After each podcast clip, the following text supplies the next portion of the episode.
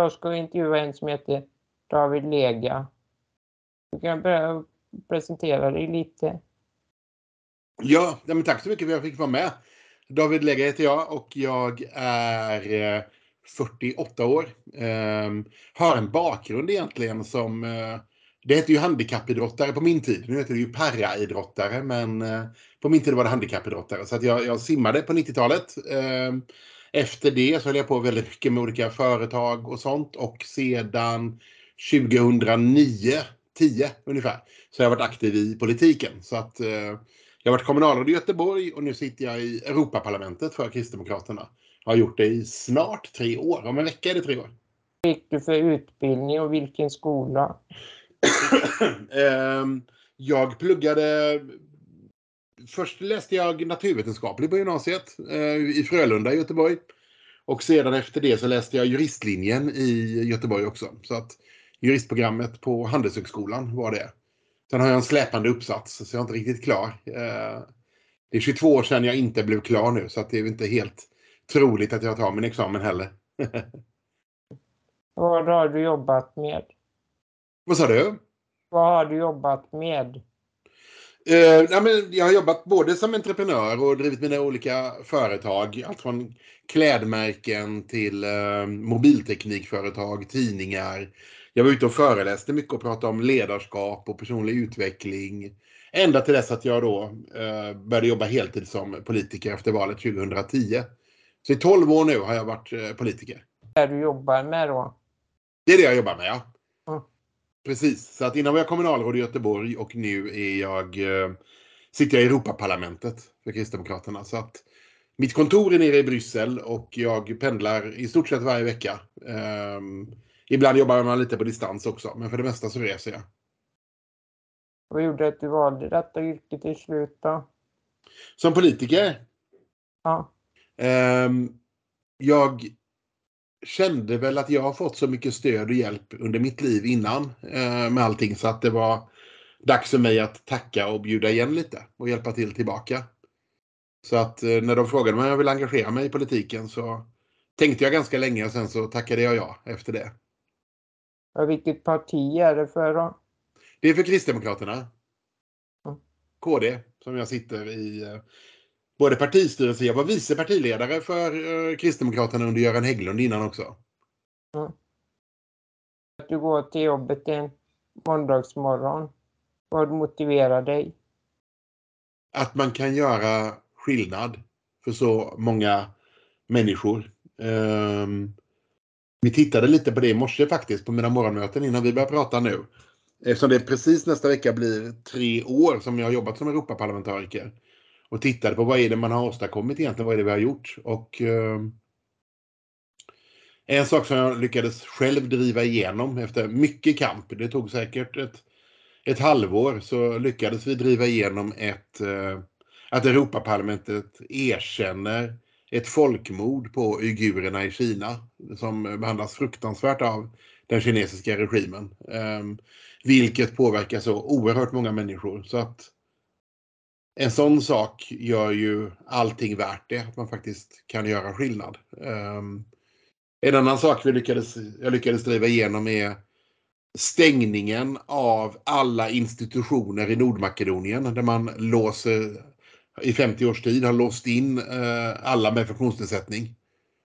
Um, från det att de är väldigt små till dess att de eh, är gamla och går bort.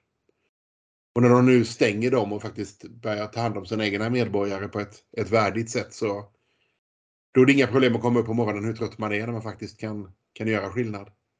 Så att du gör mycket för folk med funktionsnedsättning och sånt och mycket sådana mm. frågor? Mitt huvudområde i Europaparlamentet är mänskliga rättigheter och utrikesutskottet. Så det, det är mycket de frågorna jag jobbar med. EUs relation till länder utanför. Och när man tittar på mänskliga rättigheter och inte minst hur många med funktionsnedsättning behandlas över världen så är det självklart att det blir en, en fråga som engagerar mig väldigt mycket. Jobbet där nere i Bryssel, flyger du dit då eller? Ja, precis. Så jag brukar eh, flyga hem från Göteborg eh, på måndag förmiddag och ta mig ner till, eh, till Bryssel. Och så landar jag väl där någon gång lite efter lunch när allting är klart och sedan brukar jag jobba där till på torsdagar och torsdag efter lunch så flyger jag hem och kommer till familjen eh, eh torsdag eftermiddag kväll. Hur fungerar det när du ska flyga då? Det sliter ju lite. Man måste, eftersom jag också har ett funktionshinder så blir det ju att man, man eh, får lyftas och bäras och rullstolen ska packas och sånt. Så jag och min assistent reser iväg eh, i stort sett varje vecka. Så det är klart att det, det är lite tungt för kroppen ibland men eh, det som vi pratade om innan, det är värt det när man gör skillnad. jag bara undrar för att det är svårt för mig när jag ska resa. Ja. Jag är stelopererad i ryggen också. Då blir det svårt att lyfta mig. Ja, precis. Jag har uppfunnit en, en liten rullpall som är bättre än de här eh, stolarna man får hjälp med på flygplanen. Så att eh, jag brukar klättra över på den själv och rulla in på min lilla pall mellan stolarna och eh, fälla ihop pallen och lägga den uppe på eh, hatthyllan. Du vet när man lägger väskorna. Handbagaget. Mm. Så att det, det går ganska bra ändå. Hur är stolarna på flyget då? Um, nej, det, det, är ju inte, det är inte jättebra när det är så kort, kortflyg. Det, det är ju vanliga flygplansstolar. Men uh, det är bara att köra. mm. Hur det var att få vara med i Paralympisk? Um, Paralympics var ju en, en uh, dröm för mig eftersom jag hade jag tävlade som handikappidrottare i 16 år lite drygt. Så att det är klart att det är det finaste man kan få göra som idrottare, då representera sitt land någonstans. Så att eh, det, det var oerhört stort. Jag var med på två stycken. Ett i Atlanta 1996 och ett i Sydney 2000. Var det simning då? Precis. Så att eh, båda gångerna var det simning. Och vann du några priser då? Jag tog totalt eh, 14 världsrekord som simmare. Eh, tre VM-guld och i eh, Paralympics i Atlanta 1996 blev jag till och med utsedd till att ha gjort största prestation på hela Paralympics av alla som var med. Oavsett idrott och vilket land man kommer ifrån. Så det var en, en uh, givetvis fantastisk känsla i det läget. Fråga vad du har för handikapp? Ja, eh, jag har ett väldigt ovanligt handikapp som heter AMC. Det står för artrogryfos multiplex congenita, så det är, det är ett ganska ovanligt. Det finns bara ett latinskt namn på det. Men effekten av det är att mina armar är så stort som helförlamade. Och sen har jag ungefär 30% styrka i mina ben jämfört med någon som inte har ett handikapp. Så att eh, jag kan inte gå på benen, jag kan inte heller sträcka mina knän mer än 100-110 grader. Och inte använda armarna alls. Så att jag använder mina fötter till allting hemma i stort sett. Eh, förutom att skriva, det gör jag med penna i mun. Sjukdom man föds med eller? Ja, jag föddes med den. Precis, man saknar några eh, celler på min ryggrad så att jag kan inte riktigt få kontakt mellan eh, ryggraden och nervtrådarna som går ut till musklerna i, i kroppen. Hur har covid-19 påverkat er? Eh, det var ju en, fruktansvärd eh, situation för hela världen med mycket ensamhet och eh, för mig privat var det så att jag och min fru fick vår lilla dotter en bit in på, på på covid-pandemin. Så att det var ju väldigt skönt för mig att inte behöva resa personligen varje vecka. Utan kunna vara med hemma med dem första året. Och ta, ta hand, hjälpa till att ta hand om vår dotter. Och var, eh, gå och lägga sig på kvällen tillsammans och vakna på morgonen och äta frukost innan man börjar jobba. Så att personligen var det väldigt, väldigt skönt att kunna vara hemma men det var ju givetvis jättejobbigt när man läste så mycket om människor som drabbades parallellt. Kommit något positivt med viruset som viss teknik man inte tänkt på innan? Men jag tror det. Jag tror att väldigt många byggde upp uh, en, en känsla för videosamtal och teknik och så som vi sitter här nu när jag sitter i min, min uh, hemmastudio i, i, uh, och, och, jobbar i Sverige medan um, man alltid innan fick resa på även korta möten. Jag åkte ju ofta upp till riksdagen, kanske med tåg från Göteborg, la 6-7 timmar på ett tåg för att vara med på ett en timmars möte. Nu behöver man inte göra det längre utan då kan vi ju samla folk eh, på ett helt annat sätt. Så det är ju bättre ekonomiskt, det är bättre för miljön och det sliter mindre att resa så mycket. Så att Får vi ner resorna 30-40 procent i samhället generellt sett så tror jag det är väldigt bra. Du kommer från Göteborg från början också då eller? Precis. Så jag kommer från Göteborg och bor kvar i Göteborg med min familj. Har varit i Göteborg då? Mm, jag bor eh, vid Eriksberg kan man säga. I Mm. en lägenhet nere vid vattnet där. Så är, det där bor är det fint där? Ja, det är jättefint. Mm. Vi trivs bra. Mycket lekplatser till vår lilla dotter och så, så kan vi gå ut och leka med henne. Mm.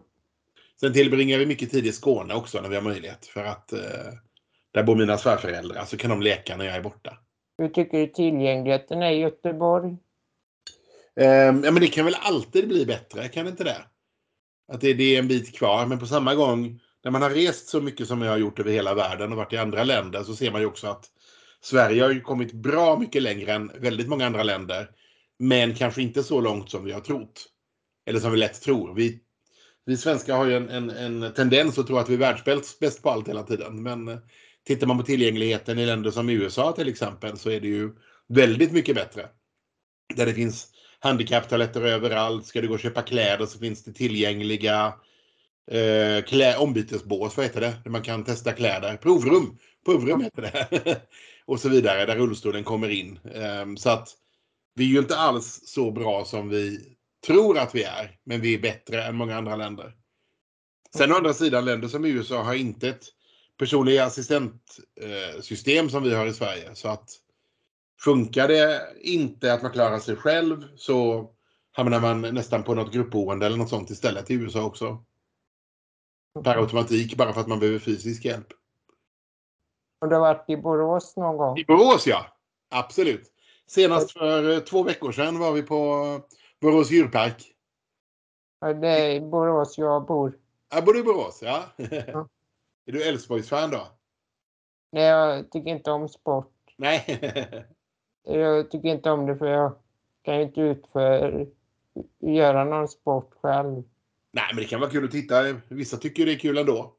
Mm. Så att, ehm, men man behöver ju inte. Men eh, eh, vad var det jag tänkte säga? Djurparken är ju väldigt fin och lätt att komma åt och så vidare. Ja, Den är jättebra. Det är en stad ska tänka på för att få så bra tillgänglighet som möjligt. Ehm, jag tror att man börjar tänka lite nytt. Innan, när jag växte upp så kan man ju säga att det var ganska ofta anpassat så att man kunde sitta och lyssna som funktionsnedsatt. Men det var väldigt sällan anpassat så att man kunde stå på en scen och tala till exempel. Ehm, så att deltagande var väldigt passivt för. Men det tycker jag också man har blivit bättre på, att man kan vara med på allting och titta in överallt. Ehm, men jag tror att man tjänar på att göra saker tillgängliga för alla, rent generellt. Det är ju inte bra bara för oss i rullstol, det är bra för äldre, det är bra för barn. Um, synskadade behöver sin tillgänglighet, hörselskadade behöver sin. Personer med inlärningssvårigheter behöver sitt. Så att det handlar så mycket om...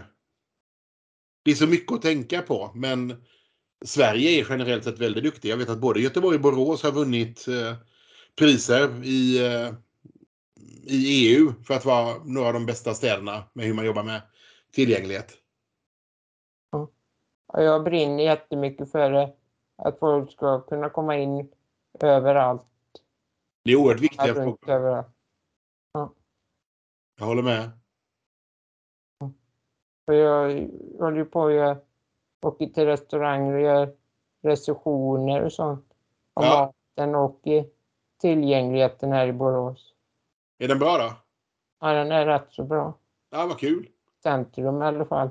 Ja. Vad tycker du om min produkt Smartbyxan? Om du har sett den? Ja, jag såg att du skickade lite. Det var en väldigt bra idé. Jag hoppas du lyckas med den. Ehm, Alltså allting sånt. När man sitter ner i rullstol och det regnar. Man blir ju dyngsur i knät hela tiden. Så det är verkligen någonting som behövs. Och det kan vara snyggare med den typen av byxor än att ha en sån här eh, regnponcho över hela permobilen eller rullstolen alltid. Tycker du det finns tillräckligt med hjälpmedel eller som anpassade kläder? Men jag tror att mycket av det utvecklas och kommer allt eftersom när det finns ett behov.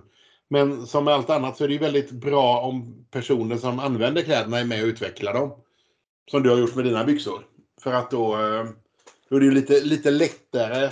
Det finns ju ingen som vet bättre vad du behöver än du själv. Nej. Så att eh, det är en väldigt bra idé. Jag hoppas du lyckas med det. Tillgängligheten och hjälpmedel är på hotell i Sverige.